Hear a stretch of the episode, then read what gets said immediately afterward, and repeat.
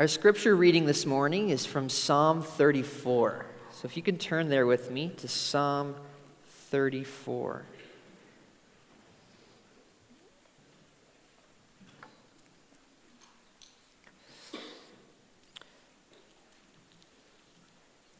Psalm 34, starting at verse 1. I will bless the Lord at all times. His praise shall continually be in my mouth. His soul makes its boast in the Lord. Let the humble hear and be glad. O magnify the Lord with me. Let us exalt his name together. I sought the Lord, and he answered me and delivered me from all my fears. Those who look to him are radiant, and their faces shall never be ashamed. This poor man cried, and the Lord heard him and saved him out of all his troubles. And the angel of the Lord encamps around those who fear him and delivers them. O taste and see that the Lord is good. Blessed is the man who takes refuge in him. O fear the Lord, you his saints, for those who fear him have no lack. The young lions suffer want and hunger but those who seek the Lord lack no good thing. Come, O children, listen to me. I will teach you the fear of the Lord. What man is there who desires his life and loves many days that he may see good? Keep your tongue from evil and your lips from speaking deceit. Turn away from evil and do good. Seek peace and pursue it. The eyes of the Lord are toward the righteous, and his ears cry, his ears toward their cry. The face of the Lord is against those who do evil, to cut off the memory of them from the earth. When the righteous cry for help, the Lord hears and delivers them out of all their troubles. The Lord is near to the brokenhearted and saves the crushed in spirit. Many are the afflictions of the righteous, but the Lord delivers him out of them all. He keeps all his bones, and not one of them is broken. Affliction will slay the wicked, and those who hate the righteousness, the righteous will be condemned. The Lord redeems the life of his servants. None of those who take refuge in him will be condemned.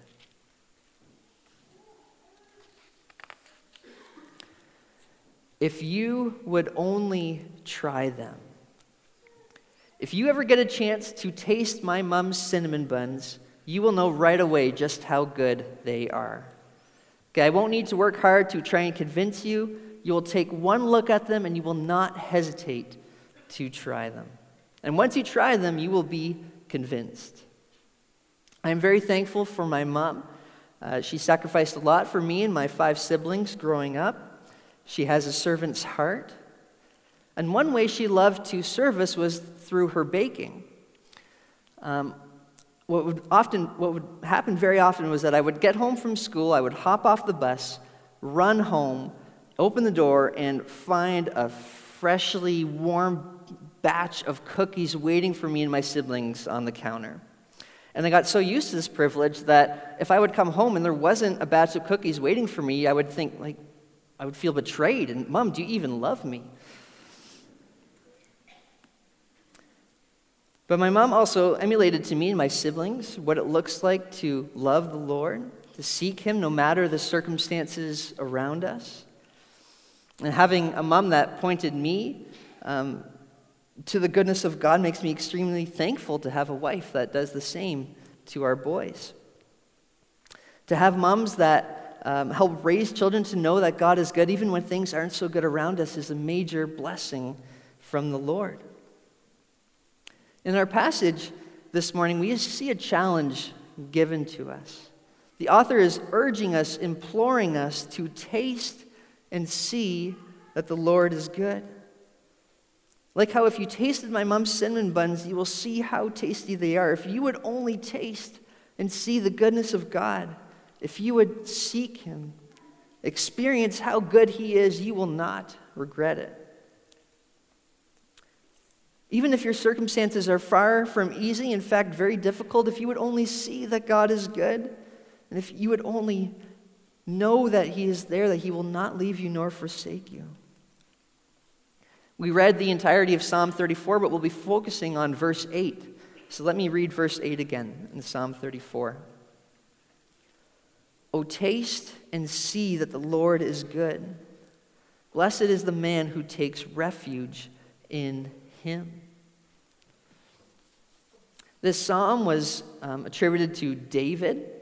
And at the start of the psalm, we, we see a description that gives us insight into the occasion that he was writing about. Um, and it's alluding to events that happened in 1 Samuel 21, where David was running for his life from Saul, who was desperately trying to kill David.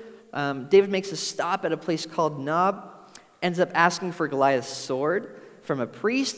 David takes that sword, Goliath's sword, and goes to a, a, Philistine town that was actually Goliath's hometown with Goliath's sword. And of course, he's recognized and he's in a lot of trouble. So here he was running for his life from, from Saul, and now he's, he finds himself uh, close to being killed by the Philistines. David ends up pretending to be a madman, and the Philistine king wants nothing to do with him, so he lets him go. So it's in light of, of that sequence of events that, that David's writing Psalm 34. He looks back and sees the Lord's hand at his, in his escape.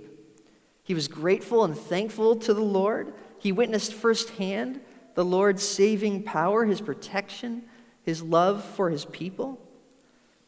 And in light of these circumstances, in light of David tasting and seeing firsthand God's goodness, he's urging us to do the same. Look at verse 8 again. Oh, taste and see that the Lord is good. Blessed is the man who takes refuge in him.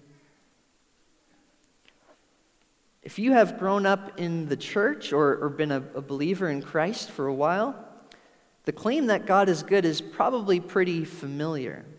You've heard it taught, heard it repeated. But the idea that God is good isn't so accepted in the world today. For a long time, people who loved and followed God and followed His word were often considered good, moral people. They were upright in society's eyes. Those who followed God were, and followed God's word were seen as good people who reflected their good God. People who didn't engage in the, the bad things of society. But there's been a really interesting shift recently in our culture where before people who followed God and His word were considered good, moral people it's shifted to the point where now, if you follow God and follow your Bible, we can be seen as not being a good person, that we are immoral. Because the good thing, the things that the world calls good are getting further and further away from what God calls good in His Word, and further and further away from God's goodness. Our world is telling us that if we believe that things like homosexuality or transgenderism are wrong, then we are being immoral. We are not being good. And we're not just to accept these things okay, as okay, but to advocate for them. If we don't accept them as okay and advocate for them, we can be seen as not good. And we follow a God who's not good. It's becoming more and more normal to be told that God can't be good if he sends people to hell. Or God can't be good if he allows wars to happen, or if he allows a loved one to die, or allows evil to happen in the world. And we can hear that a lot from, from the news or social media or even interactions with, with people around us.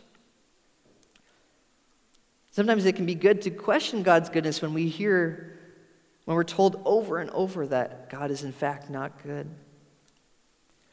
And on top of that, we ourselves have moments in our lives when things are really hard, when it can be hard to understand why God could allow these things to happen how God could still be good, still be sovereign over our circumstances when it's just so hard.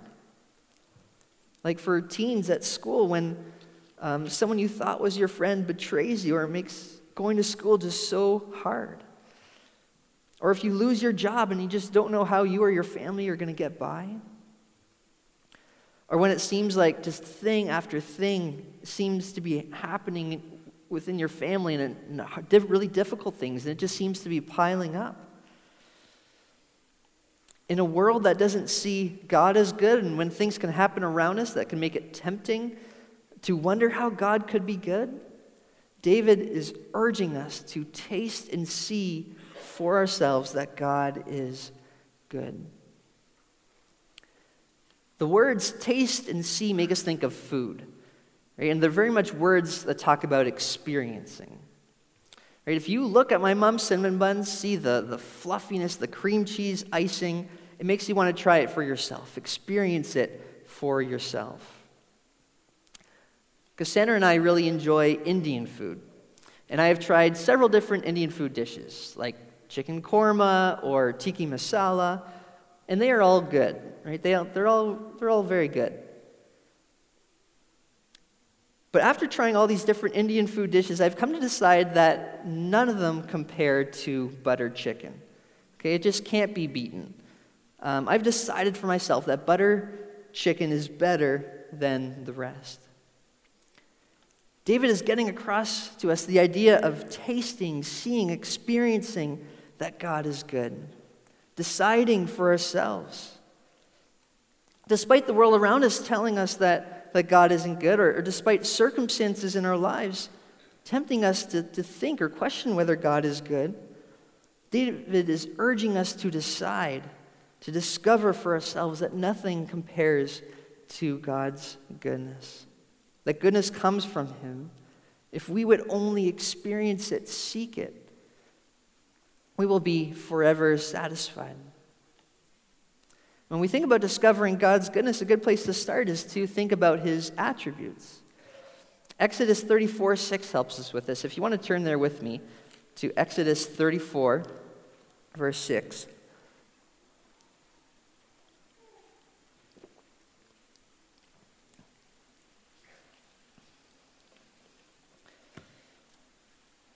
Exodus 34, verse 6 says this The Lord passed before him and proclaimed, The Lord, the Lord, a God merciful and gracious, slow to anger, abounding in steadfast love and faithfulness. In that verse, we see several descriptions of God's goodness. We see his mercy and his grace. God is full of, of mercy and grace to us, even though we don't deserve it. And in fact, we are deserving of only his wrath. We see God is slow to anger, even though our sin is so great against him. He's compassionate and merciful to us, slow to anger. He's abounding in steadfast love. His love never fails. He is faithful to us even when we are not faithful to him. And because of his love and his grace, he forgives our sins against him through Christ. And R.C. Sproul calls our sins, defines our, our sins as an act of cosmic treason against God. We have sinned against the creator of the universe, thinking God's ways are not good and our ways are better. Even against an act of, of cosmic treason against God, through Christ, God forgives us. God is good. Uh, A.W. Tozer summarizes God's attributes that make him good and says this The goodness of God is that which disposes him to be kind, cordial, benevolent, and full of goodwill towards men. He is tender-hearted and of quick sympathy, and his unfailing attitude toward all moral beings is open, frank, and friendly. By his nature, he is inclined to bestow blessedness and take, takes holy pleasure in the happiness of his people. All these attributes of God, his loving kindness, his goodwill towards men, his kindness to us undeserved, all point to God's goodness. If you have been saved by Jesus Christ this morning, you have tasted and seen God's goodness in saving you and transforming your heart, bringing you from death to life revealing himself to you, showing goodwill to you, even though you did not deserve it. But it's not just in salvation. David urges us to continue to taste and see, continue to discover that God is good. We can think back to times in our lives where we have felt God's presence, experienced his love. One thing I really enjoy doing is to sit down with Cassandra on a coffee date although I get hot chocolate because coffee isn't any good. But I enjoy sitting down with Cassandra and, and looking back at the ways that we have experienced God work in our lives and the ways that He has provided for us in, in so many different circumstances, even though we did not deserve it. Like how the Lord gave us both parents who love the Lord and awesome siblings. Things like the circumstances that brought Cassandra and I into the same social settings where we were able to meet. Things like how God brought us here to People's Church because I happened to be preaching um, when Pastor Mark visited his son, who was a pastor at the church that I was interning at. How the Lord has given us two awesome boys and soon to be a third. How he provided our home and provided us through the generosity of so many of you. But also, even to look back and see that even through the very difficult circumstances in our lives, situations where it was hard to find joy, hard to see God's goodness, but every time we can look back and see how God was with us, how He gave us strength in those times. And even though those times were not good around us, God was and God is. I'm sure that for many of you, you can look back and you can look back and see the ways that God has provided for you. Ways that you have tasted and seen that He is good. Ways that you have experienced His love, experienced His peace, which surpasses all understanding. Given you boldness through the Holy Spirit, even though there's no way you could have done that on your own. Times where God gave you help and, and helped you to persevere, even if the situation didn't get any easier around you. But again, it's not only to think back on ways that you have experienced God's goodness in the past, but to continue to taste and see, to continue to discover God's goodness. As we read and study God's word for ourselves and also hear it taught, over and over we see evidence of God's goodness throughout history, and it helps us to praise God today. In our junior high quest ministry that, that just wrapped up this past week, for the lessons, we journeyed through the major stories of the Bible and saw the, the flow of God's saving plan. And as we went through it, we, we looked at some of the major stories, like how God created the heavens and the earth, created us in his image. We saw that he was faithful to his people, even though his people were not faithful to him. We saw that he always kept his promises, promises like how um, from the line of David would come the Messiah, the Savior. And even though it looked like there was times where David's line was going to be cut off, there was never any doubt, never any question that God would keep his promises. We saw stories like how God saw the suffering of the Israelites. He heard their cries to him. And that's true for us today. He sees us, He hears our cries to Him.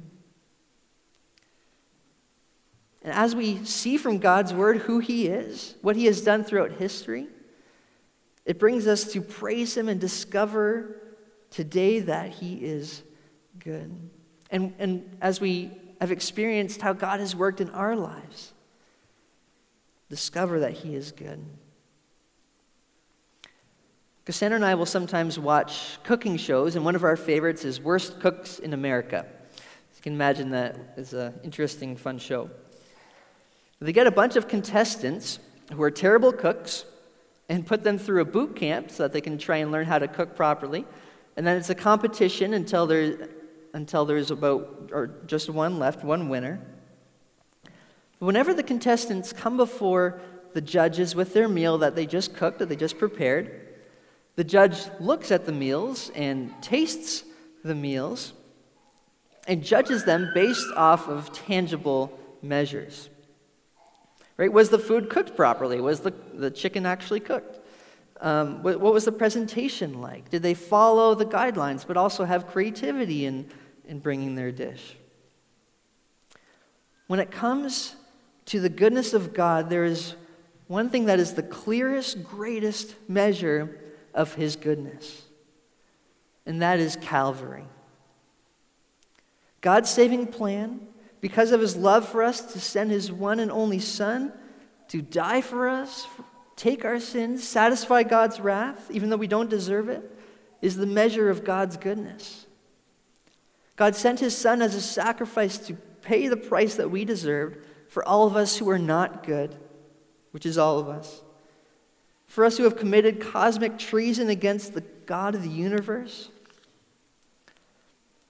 J.I. Packer warns us against um, forgetting about the severity of our sin when it comes to God's goodness and says this People today are in the habit of disassociating the thought of God's goodness from that of his severity. We must seek to wean them from this habit since nothing but misbelief is possible as long as it persists. Because God is a God of justice, a God of wrath, and our sins so severe, the penalty needed to be paid. And God's wrath, his judgment, is right, it's good. But because of his great love, his amazing grace, he sent his one and only Son, the only one capable of carrying our sins and satisfying God's wrath. Jesus faced God's wrath so that if we believe in him, we are no longer under any condemnation. Sending his son to die might not seem like good to some, but knowing what Jesus did for us is the measure of goodness. Christ died for you, you who were dead in your sins, incapable of coming before God the Father. God made a way, sent his Son, the perfect sacrifice, and that is the measure of goodness. To trust in Jesus for salvation, to have saving faith in Jesus, is the biggest way we can taste and see that God is good. And once you have tasted this ultimate measure of goodness, you will be forever satisfied. Turn to Jesus today. In our main verse in Psalm 34 8, David doesn't just urge us to taste and see that the Lord is good. But he also tells us to take refuge in this good God. Right? Blessed is the man who takes refuge in the Lord, who turns to him in all circumstances. And we see this again later in our psalm, in Psalm in uh, verse 22. If you want to look there in Psalm 34, verse 22. The Lord redeems the life of his servants. None of those who take refuge in him will be condemned.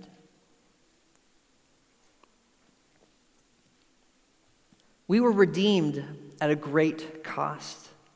Because of that cost, because of the death of Christ, you are no longer condemned. And not only are we no longer condemned because God looks at you and sees Christ in you, but God wants you to turn to Him, to take refuge in Him every day. Once we have tasted and seen God's goodness, decided for ourselves that God is good, we know of His power, we know of His love, and we know that He is worth turning to that it is worth it to turn to Him, to take refuge in Him, turn to Him for comfort, for help. It is worth it to listen to His voice. But I think as we can all know and understand, there will be times where it seems like it is not worth it. We can look to other things and think that they look better, that they would be tastier. When Adam and Eve were in the Garden of Eden, the serpent was getting Eve to question the goodness of God. Did God actually say? Are you sure God's ways are best? Are you sure God's ways are good? You won't actually die. God is just withholding good things from you.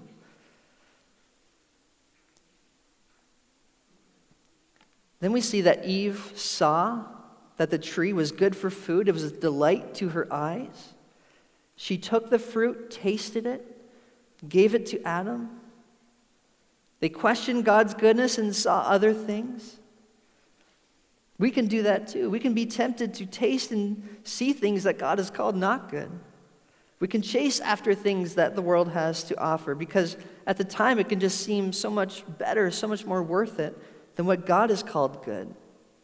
We can question why God would withhold some of these things from us when they seem so good, so worth pursuing. Our culture more and more wants us to think that God is not good, that He's not worth following, not worth pursuing. But as David urges us, if we would only taste and see that God is good, then we will know.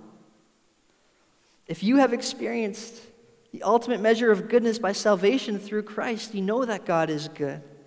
You have tasted, you have seen that it is true. Remember God's grace given to you at salvation. Remember how much He has done for you. Remember that His grace is with you even today. Fight the temptation to think that what the world has to offer is better than the good that God has for us. Don't stop seeking Him and His goodness out, learning about His goodness, growing in Him every day, taking refuge in our good God.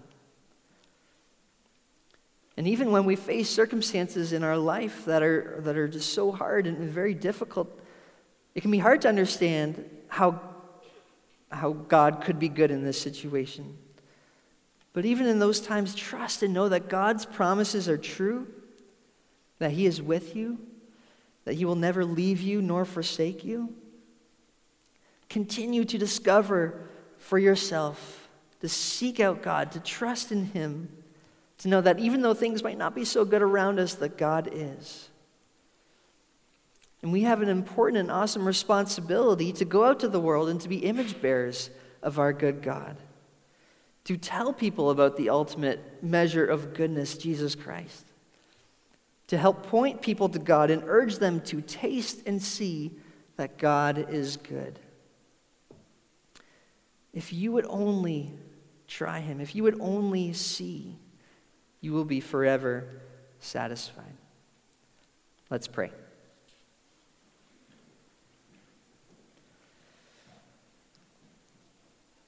Do good in your good pleasure unto us, O Lord. God, you are good, and we praise you for that. Thank you for your goodness in sending your Son, Jesus, that we might have life, saving us from our sins so severe. May we continue to seek out your goodness, to experience it, to taste it. May we trust in you and take refuge in you, our good and awesome God. Amen.